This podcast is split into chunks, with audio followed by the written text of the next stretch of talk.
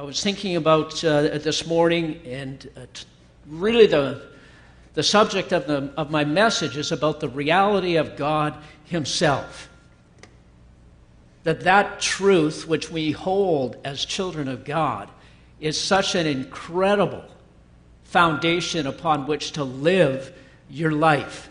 That's something truly beyond what we can see, touch, handle, taste, and, and smell exists, and it exists in the person of God revealed through Jesus Christ because he loves us. And uh, um, in Ephesians 6, this is kind of where we are in the armor of God in the spiritual battle. Uh, one of the first things in that list is to say, put on truth. Put on the belt of truth. And, uh, you know, it's that truth that quite literally um, takes us, I want to say, to a completely different understanding about who we are, why we're here, what it's all about, where we're headed. Um, and it's a truth we need to hang on to for, I'm going to say, for dear life.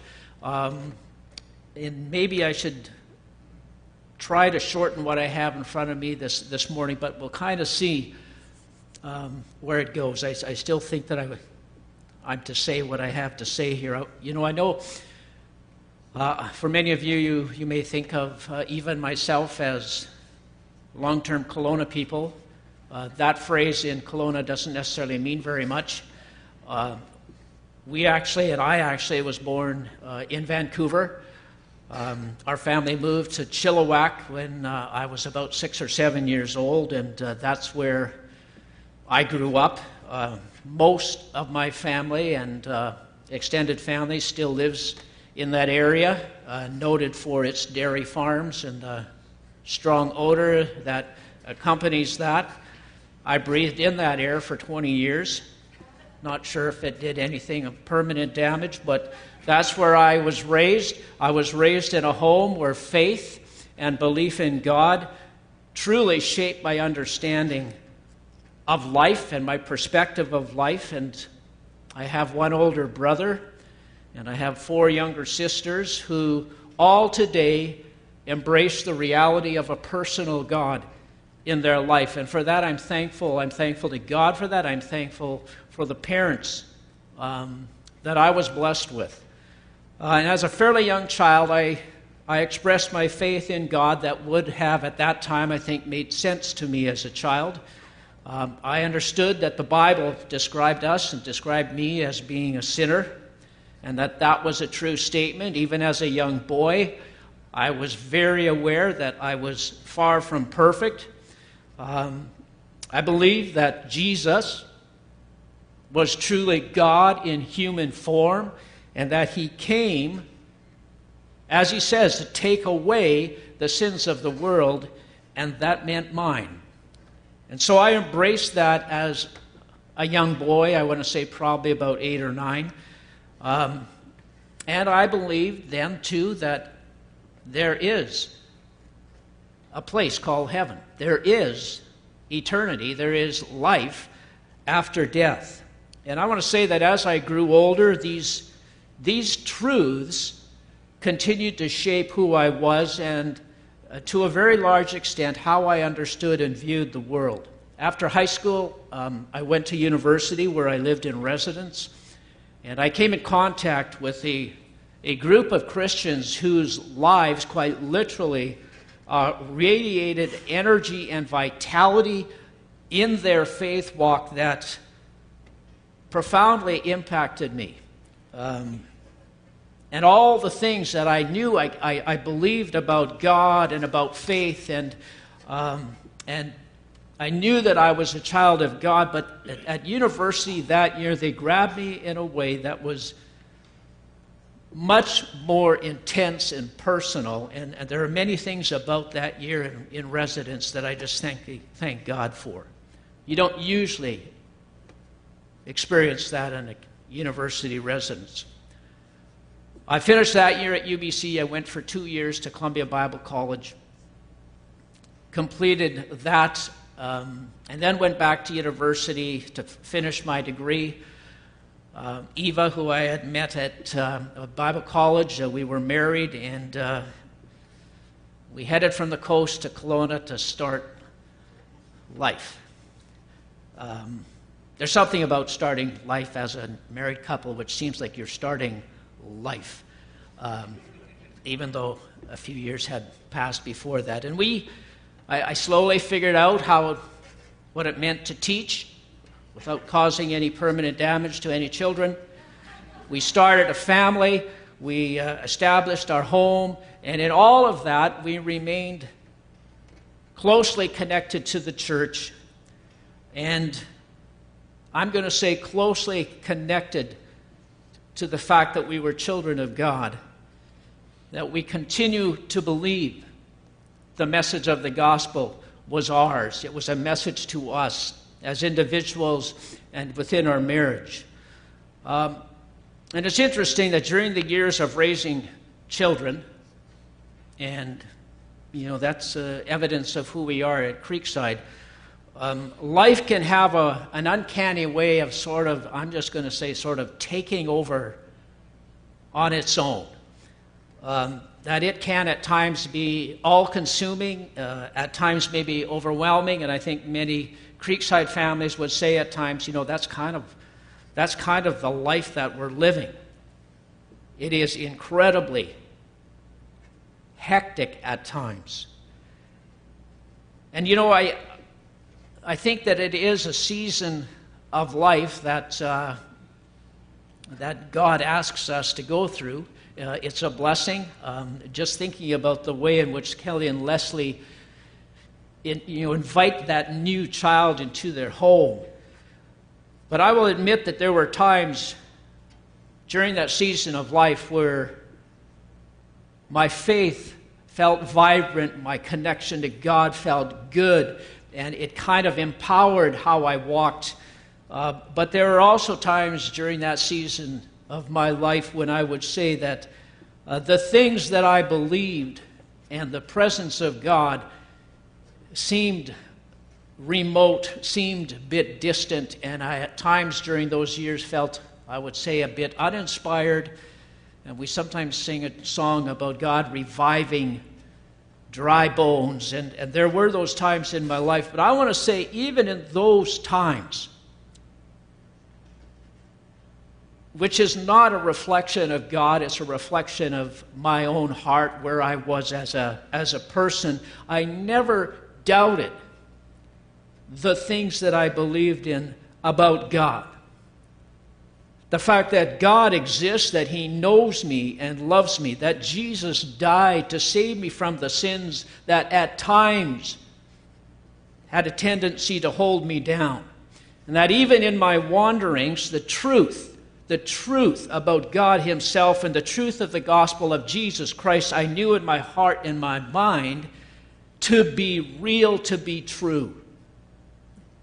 You say, well, why do you share all this this morning? And I share it because the vast majority of people, I'm going to say within our country, within Lake Country, don't necessarily hold those things as being truth in their lives. They don't necessarily understand them as true. Uh, they may not accept them as true, and they certainly don't experience them as truth. But I believe that even those people, and I'm thinking about Joel Roshinsky's funeral on Tuesday uh, at Highway 33, and there are so many people in that um, church building. They're at a funeral, but it's a Christian funeral. The conversation is about the reality of God. And there's a sense, when I was sitting there thinking that so many of these people would love to hold that as being true for themselves. You know, I think our world at times, you know, we certainly do make mention of God even in places that are not religious. Uh, his name is often called out. Um, yet our culture truly, at a very deep level, is skeptical, and some are even they may even confront the idea of God with angry denial. Who would say that not only does God not exist, but the very belief in God, religion itself, poses a danger. And Paul says that in the spiritual battle for our hearts, our souls, and our minds, we need to wrap ourselves in something far bigger than ourselves. And the first thing he talks about, it's called the belt of truth. I just want to say it's truth. It's a powerful statement that at a very deep level, truth exists and it is wrapped up in God Himself. It's more than truth as the opposite of false. It's more than truth as the opposite of lies. It is about an ultimate truth wrapped up in the reality of God. Now, while we live, breathe, and have our being within the context of a physical world, things that we can handle, touch, taste, see, smell, we are also spiritual beings who long for something greater than ourselves, something beyond ourselves. It's the spiritual aspect of how God created us. Um, John Piper, who is a fairly well known, uh, I think, pastor and teacher and writer, uh, he said this We are all starved for the glory of God, not self. Nobody goes to the Grand Canyon to increase self esteem. I thought that's a great line. Why do we go? Because there is greater healing for the soul in beholding splendor than there is in beholding self. Indeed, what could be more ludicrous in a vast and glorious universe like this than a human being on the speck called earth, standing in front of a mirror trying to find significance in his own self image? It is a great sadness that this is the message of the modern world. But it is not the message of the gospel. And into the darkness of petty self preoccupation has shone the light of the gospel of the glory of Jesus, who is the image of God. I think it's such a beautiful quote Truth exists and it's wrapped up in the reality of God. And as Christians, we embrace that God as our Father. And I'm not sure if this ever happens to you, but occasionally I will be stopped in my tracks by the overwhelming thought of how is it that I am even here?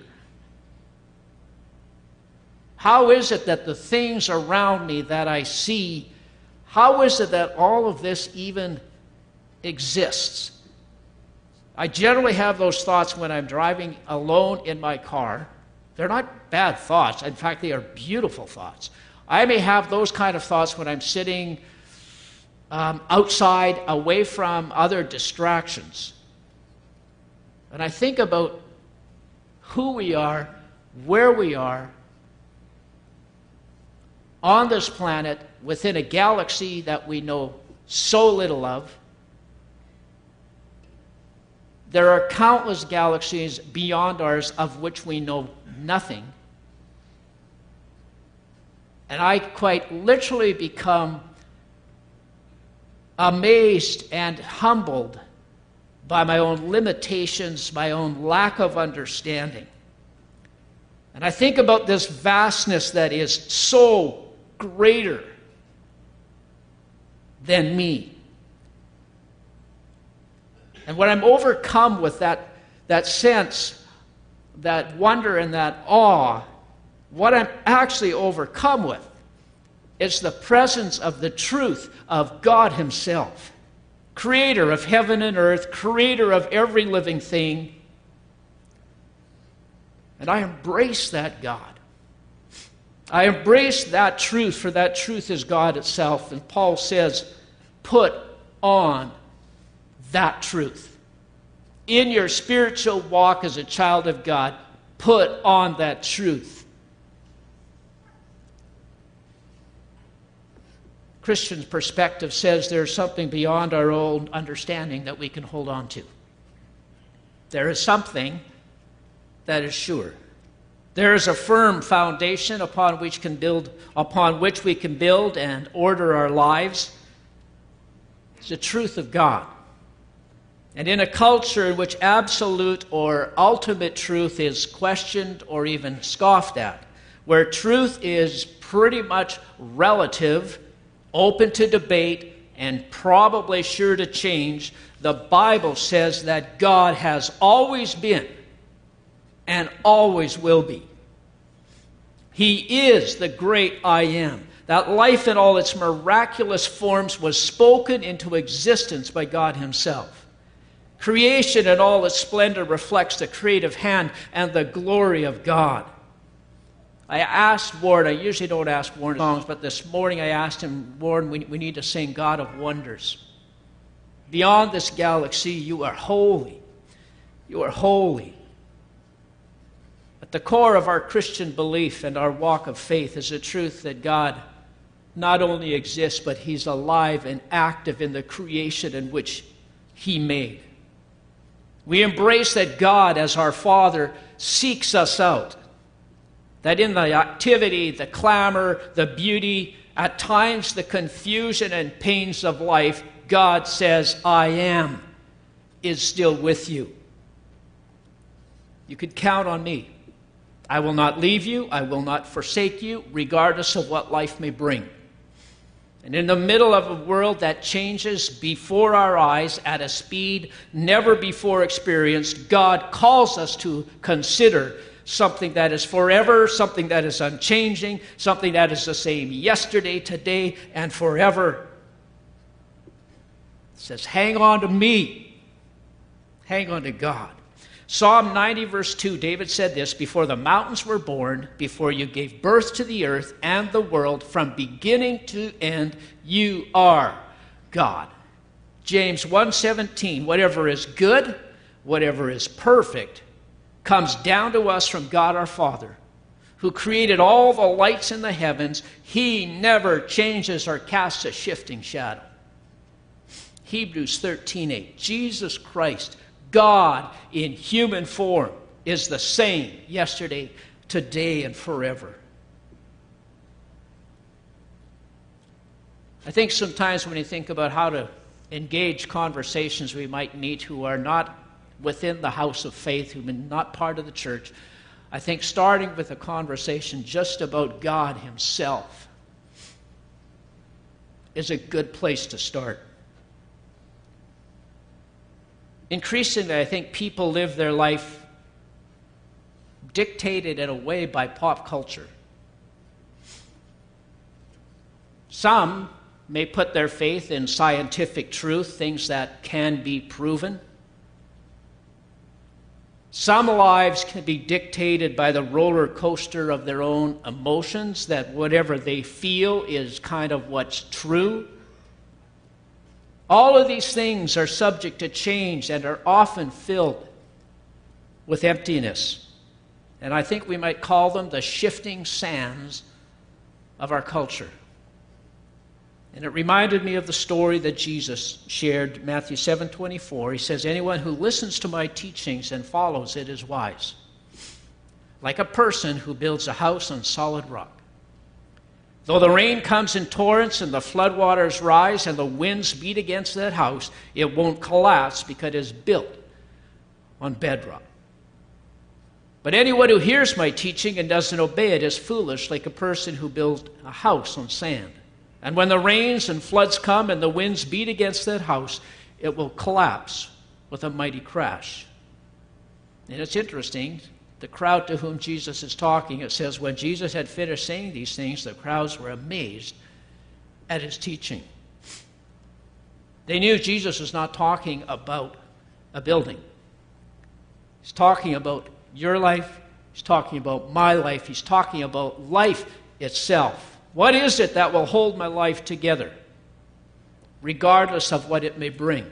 What is it that will truly be the foundation of my life. And God says, build it on the truth of God Himself, and you will stand. I started this morning by talking about the spiritual truths that I accepted as a, as a young boy. And today, decades later, I continue to hold those same truths to be true. That God exists that Jesus was God Himself in human form. He lived a perfect life in order to take upon Himself the sins of the world. I embrace that truth at a personal level this morning. I embrace the truth that how God would have me live my life is not meant to restrict me or hold me down. It is actually meant to set me free and allow me to embrace life with the presence of God as my Heavenly Father. I'm excited that I am not some insignificant speck on a random planet that somehow formed in and of itself. I am created by God Himself. We're created by the Creator of heaven and earth, and He calls me His child, and He says, Call me Father. He says I can come boldly before Him because my sinfulness, my flaws, my weaknesses have been covered by the righteousness of Christ and the sacrifice of Christ on my behalf. And we're going to celebrate that this morning at the communion table. And when Paul encourages us to put on the belt of truth, these are the truths he's talking about in our life. This meal, communion, is an invitation by Jesus himself that he calls us to partake in this meal. It's to constantly remind us as children of God of the truths that we've talked about this morning. That Jesus, who knew no sin, became sin for us in order that we can share in the righteousness of Christ. John 3 16 and 17 For God loved the world so much that he gave his one and only Son, so that everyone who believes in him will not perish, but have eternal life. For God loved verse 17 almost as much as 16. For God did not send his Son into the world to condemn the world. I think that's such an amazing statement.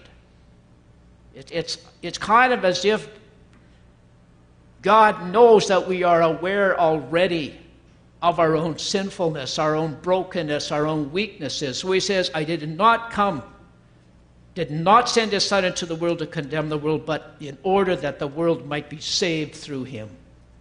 In John 10 10, I came that they might have life and have it more abundantly. These are the ultimate truths that we hold dear as children of God. And just for a few seconds this morning, I want you to think about them. I want you to meditate on. I want you to embrace them. And give thanks to God right where you are this morning.